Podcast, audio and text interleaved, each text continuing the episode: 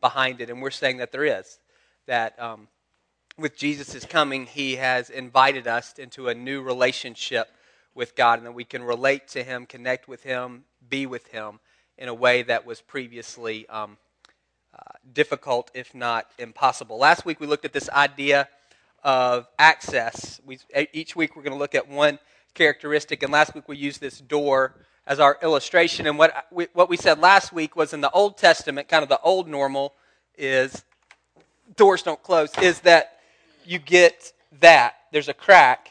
You can see our floor is not level because that door's doing that. So um, there's just a crack. One guy, the high priest, can enter into God's presence one day a year, the Day of Atonement, and there's all kinds of regulations around that. And when Jesus is coming, he blows the door open wide, and there's full access for all of us at any point. That's what his death and resurrection provide for us. He makes a way for us to enter into the presence of God. That was last week. We talked about what God is asking of us is, or inviting us into is this covenant relationship with Him, and we, and we looked at that a bit. This morning, I want to look at this idea of acceptance. What makes us acceptable to God? Luke 1, starting in verse 26. In the sixth month, God sent the angel Gabriel to Nazareth, a town in Galilee, to a virgin pledged to be married to a man named Joseph, a descendant of David.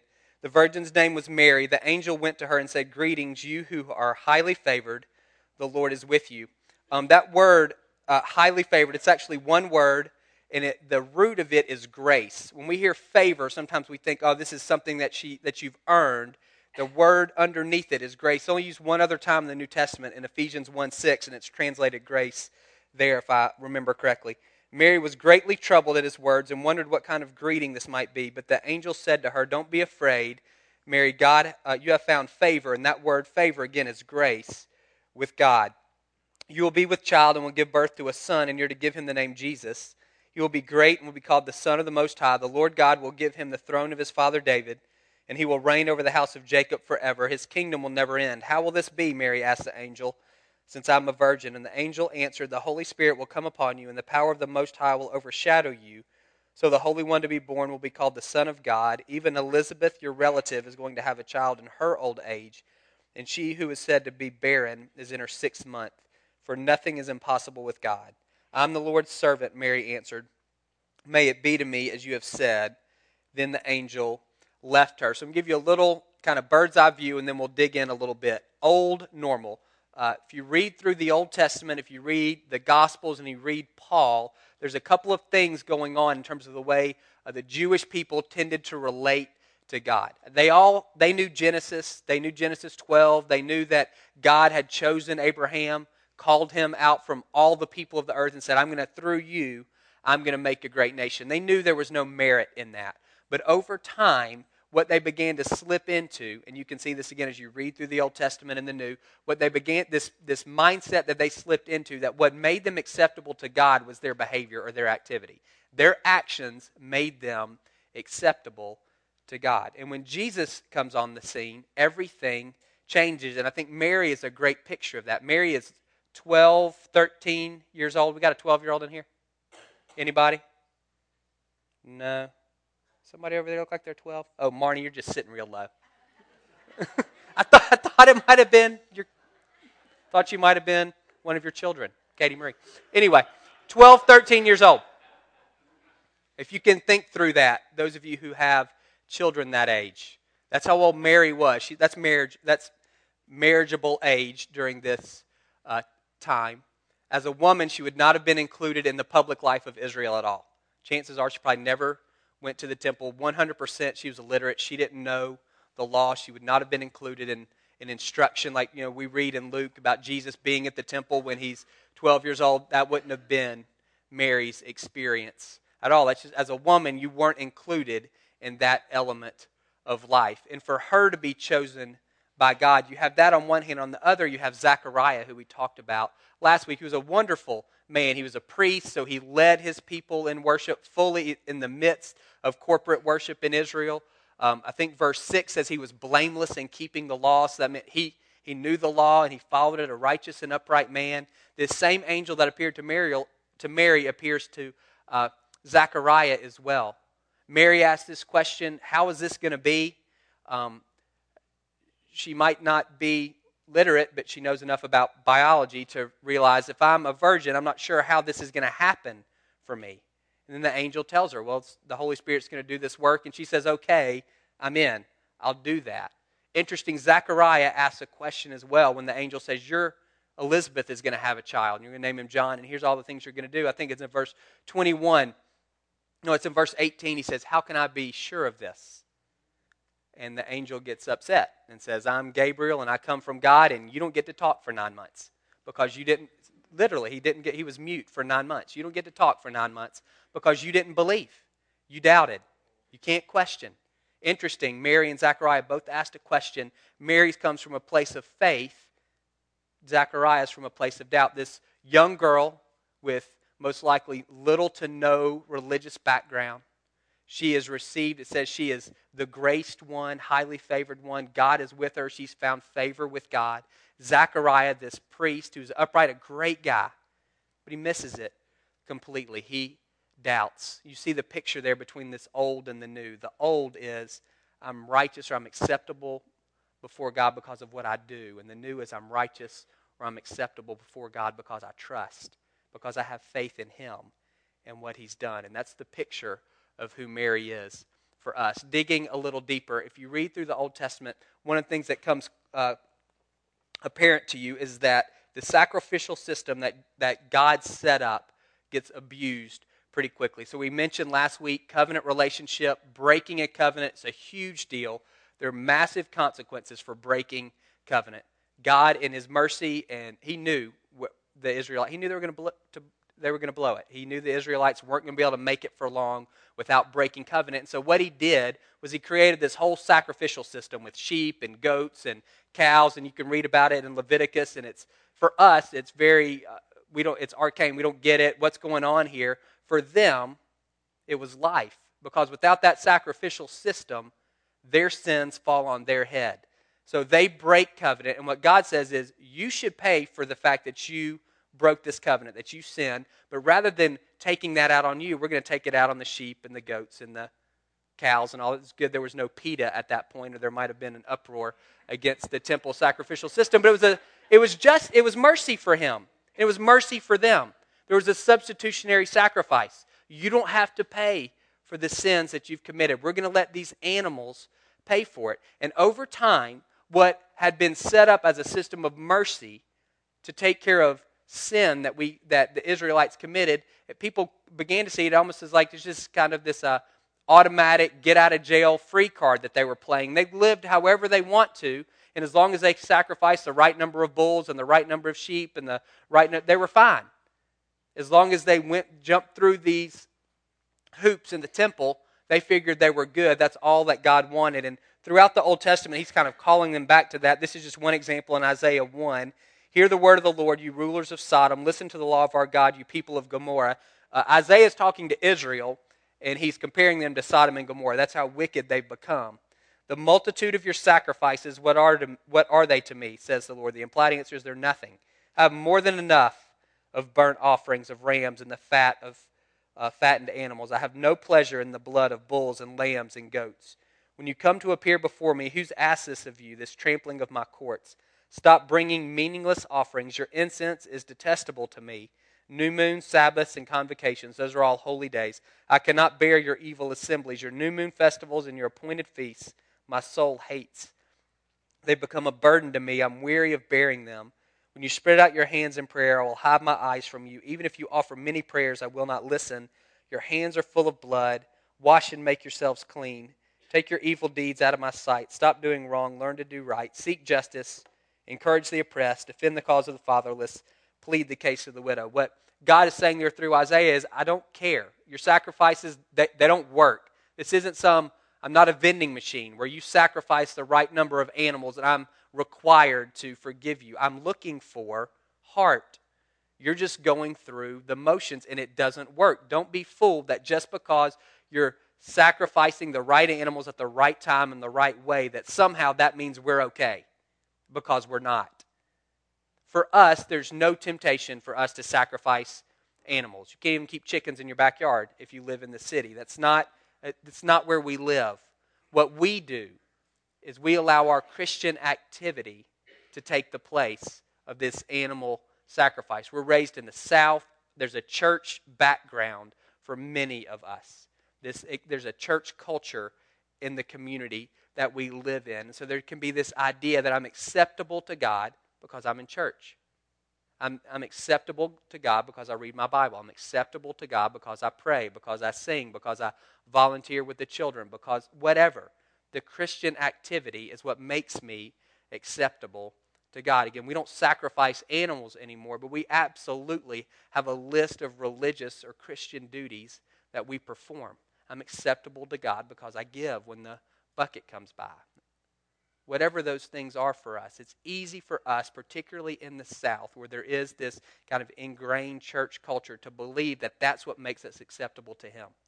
The fact that we're doing these things, Christian things, that we're acceptable to Him, and it's just not true. Like He could say to us, I don't need any more people in a room. I got plenty of people. Everyone on the earth is mine. I don't need people gathering in a room. All the angels in heaven are singing to me all the time. I don't need to hear just noise. I'm looking for hearts. I'm looking for people whose hearts are mine. Yes, behavior matters, and it matters because it's rooted in hearts. We live out of our hearts. It's the wellspring of life, and what he's and so he does care about our behavior. He cares about what we're doing out here. Primarily because it's a reflection of what's going on in here. And if it's not a true reflection, of what's going on in here. It doesn't register with him at all. If you read Matthew, Mark, Luke, John, particularly as you look through the letters in Paul, you see this, this undercurrent, this idea that if we keep the law, that makes us accept, acceptable to God.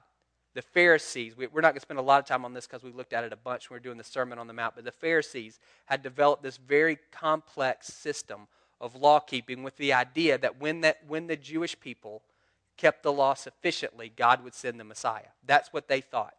We do, we follow the rules well enough, then the Messiah will come and God will deliver us. And Jesus comes, remember the Sermon on the Mount, and he pushes all of that backwards. He pushes it all internally. You think you're okay if you don't kill anybody. No, if you're still if you're angry with people, it's, it's the same heart. You think it's okay as long as you actually haven't physically committed adultery. Actually, if you look at a woman lustfully, he pushes everything back into hearts. And the same thing is true for us. Again, kind of in the religious culture that we live in here in the South, it's easy to create a list of do's and don'ts. Many of you were raised in churches where, and that's what you got in your mind, was this list, and from well meaning people, this list of do's and don'ts, that if you follow them, that's what makes you acceptable to God. Like for some people, it's don't cuss, and that makes you not many of you, actually. We got a lot of cussers in our church. This week, how about this? This was the first for me. Somebody cussed while we were praying together. Never happened for me before. It's fine. Never happened for me before. New ground is being broken. So, for some, that's the thing for some people.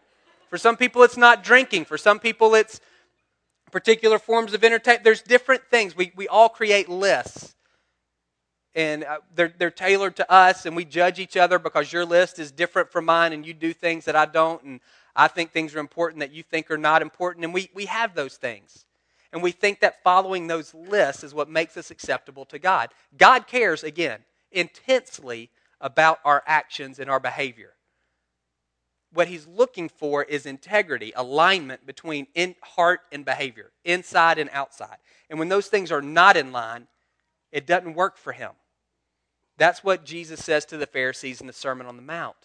He's trying to get them to see listen, great job washing your hands.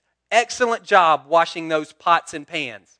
What God wants, in addition to you washing your hands well and cleaning the pots and pans the right way, is He wants you to love each other. There's a, there's a heart piece there that's easy to miss for us because we can, we can fall into the do's and don'ts list. That's trying to become acceptable to God by what we do. That's based on our behavior, not based on what He has done. Listen to this. This is Romans 3. There's a lot here. We don't have time. I just want you to hear, hear the high points. Therefore, no one will be declared righteous in God's sight by observing the law. Rather, through the law, we become conscious of sin. But now our righteousness from God, or being acceptable to God, apart from the law, has been made known, to which the law and the prophets testify. This righteousness from God comes through faith in Jesus Christ to all who believe. There is no difference between Jew or Gentile, for all have sinned, and everybody falls short of the glory of God. And everybody, or all, are justified freely by his grace through the redemption that came by Christ Jesus. God presented Jesus as a sacrifice of atonement. There's this idea you don't need to worry about all the animals anymore. The sacrifice of atonement is Jesus. He's the one that makes us one with the Father through faith in his blood. He did this to demonstrate his justice because in his forbearance, God had left the sins committed before Jesus died unpunished.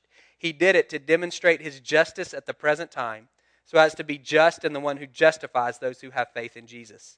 Where then is boasting? It's excluded. On what principle? On that of observing the law, on that of following the rules, on that of keeping your list? No, but on that of faith. For we maintain that a man is justified by faith apart from observing the law. The list doesn't work, it doesn't make us acceptable to Him. We put our faith or our trust in what God has done, and then the behavior flows from there. If you cuss when we're praying or not, doesn't matter to me a whole lot. If you drink or like the, the behaviors don't matter a whole lot is it, it, only in terms of what they're are they reflective of a heart that's yielded to him? Are they reflective of a heart that's trusting in him?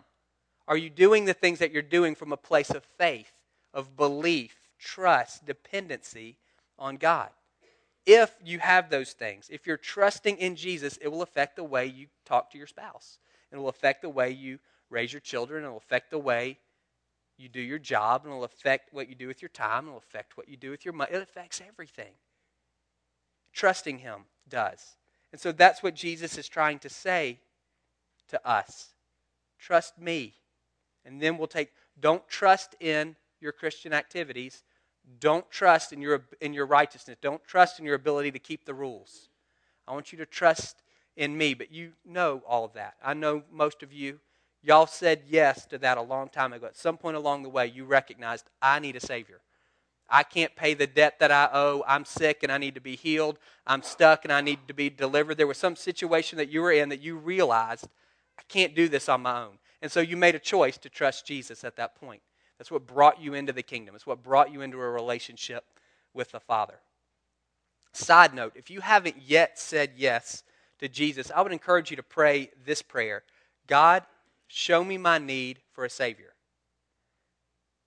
A drowning man has never needed to be convinced of the relevance of a rope. And if that's where you, if, if, if that's kind of where you are, you're going, I don't know why this is important. I don't get it. It sounds great. I don't see how it actually impacts my life. Then ask Him. Hungry people don't need to be told to eat. Ask Him to make you, God, if this is real, Show me my need for a Savior. And He will. He'll show you the places in your life where you can't make it on your own. And then when you decide to follow Him, when you repent and say, I'm in, it won't be because you were convinced. It won't be because you were manipulated. It won't be because some, it won't be, none of those things. It won't be because somebody wore you down. It'll be because you'll recognize, I need a Savior. I need to put my trust in something other than myself.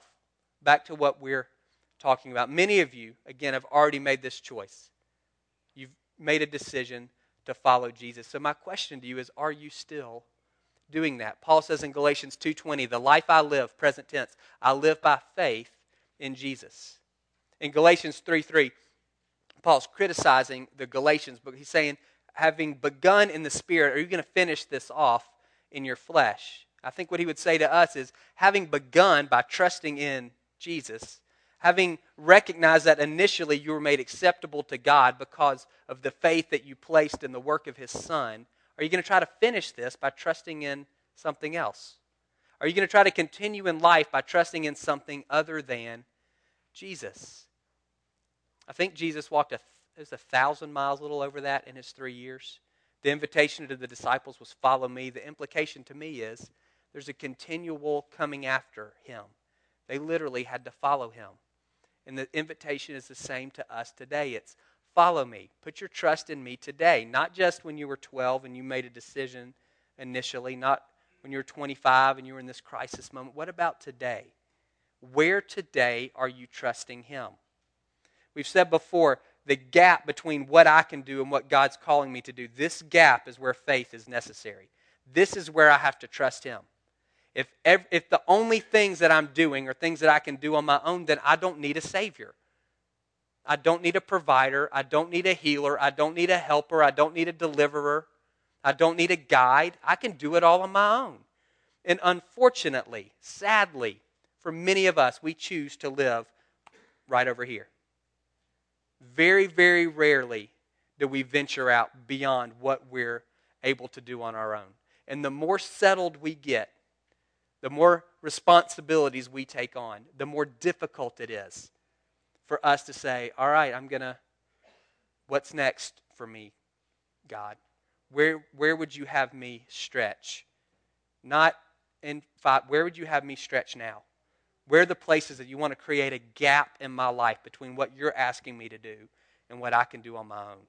If I were to ask you where those gaps are and you're to say, I don't have any, don't hear this as condemnation, but as a wake up call. There, there need to be gaps there. There need to be places where you're trusting God. Without faith, it's impossible to please Him. How we began is how we continue. It's not just I trusted Him at one point. Are you trusting Him now? And not just for the forgiveness of your sins. That's wonderful. But are you trusting Him in your finances, in your relationships, in your career decisions? Are you trusting Him with what to do with your time and your money and all, how all of these practical things play out? Where are the places? Where are the faith gaps? Y'all have seen Indiana Jones in the Last Crusade. It's not a new movie. Here's a clip, or it's not a clip. Here's a picture. So there he is, leap of faith. This big chasm. On the other side is the Holy Grail, and he's got to get there because his dad is behind him. He's been shot, and he's got to get the Holy Grail and bring it back to save his dad. And there's it's just this huge open space. Next one. I told the guys at nine, this is actually a movie. You don't have to look at the still shots. We just didn't use the video. That was y'all didn't get that at all, did you? Or is it just not funny? They laughed at nine. So that's he takes a step, and then this bridge appears. My question to you is where's God asking you to step, realizing that this is how you're going to feel, this next one? You're going to feel like that when you take the step. Underneath it says the invisible bridge should be right here. That's what it feels like a lot of times for us. That's why we need faith. That's why trust is involved. Jesus says, Follow me. Oftentimes, He's the only thing you can see. You can't see from A to B. And He doesn't want you to see from A to B. He's blocking the way because He wants you to see Him and trust Him. He doesn't want you to trust your strategic analysis of the situation. He doesn't want you to trust your persuasiveness. He doesn't want you to trust your ability to make good decisions or to make money or to make relationships. He doesn't want you to trust your experience or your intellect or your res- He doesn't want you to trust any of that. He wants you to trust Him. Having begun by trusting Him, will you continue trusting Him? Or are you going to place your trust in something else? If you're willing to trust Him with forever, how can you not trust Him with now? If you're willing to trust Him with your for the forgiveness of your sins, to pay your debt to a father that you can never pay, how can you not trust Him to pay your bills now? I'm not saying don't work. I'm saying trust. Where are the faith gaps in your life? If you don't have any, begin to ask God, where are you asking me to step out? Where do you want me to move? Uh, Tom Tanner, y'all knows a pastor at Riverstone. He was my campus minister, and one of the things he would say all to us, say to us all the time when you're 18 to 22, it's like battle cry. You know, where are the places in your life where you're trusting God? What are the things that you're doing that if God doesn't show up, you're bound to fail? Every Wednesday, I feel like he said that. Where are the, where are the places in your life? What are the things that you're trusting God with? If he doesn't show up, you're going to fail. I don't know if we need to be that dramatic most of us are not 18 to 22 anymore. You're not necessarily trying to conquer the world. But God is still saying, trust me. What made you acceptable to me on day one, trusting in me, makes you acceptable to me in year 10, in year 25, in year 30. It's trusting in me. Let's pray.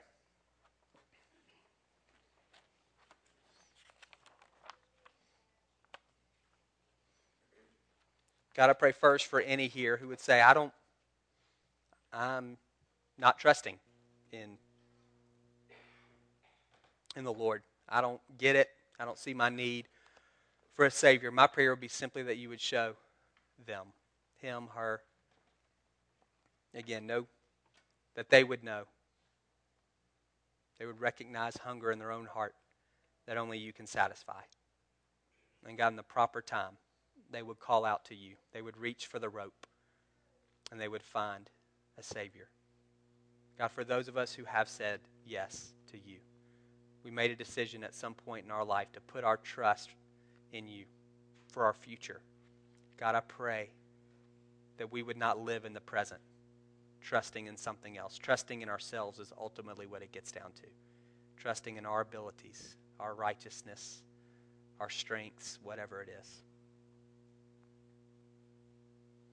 God, I pray today we would hear you calling us to step out. And that we wouldn't shrink back. Jesus, I pray if you look over your shoulder, we're not 100 yards back. We're right on you, tracking with you every step. In Jesus' name, amen. I want to close this way. We'll have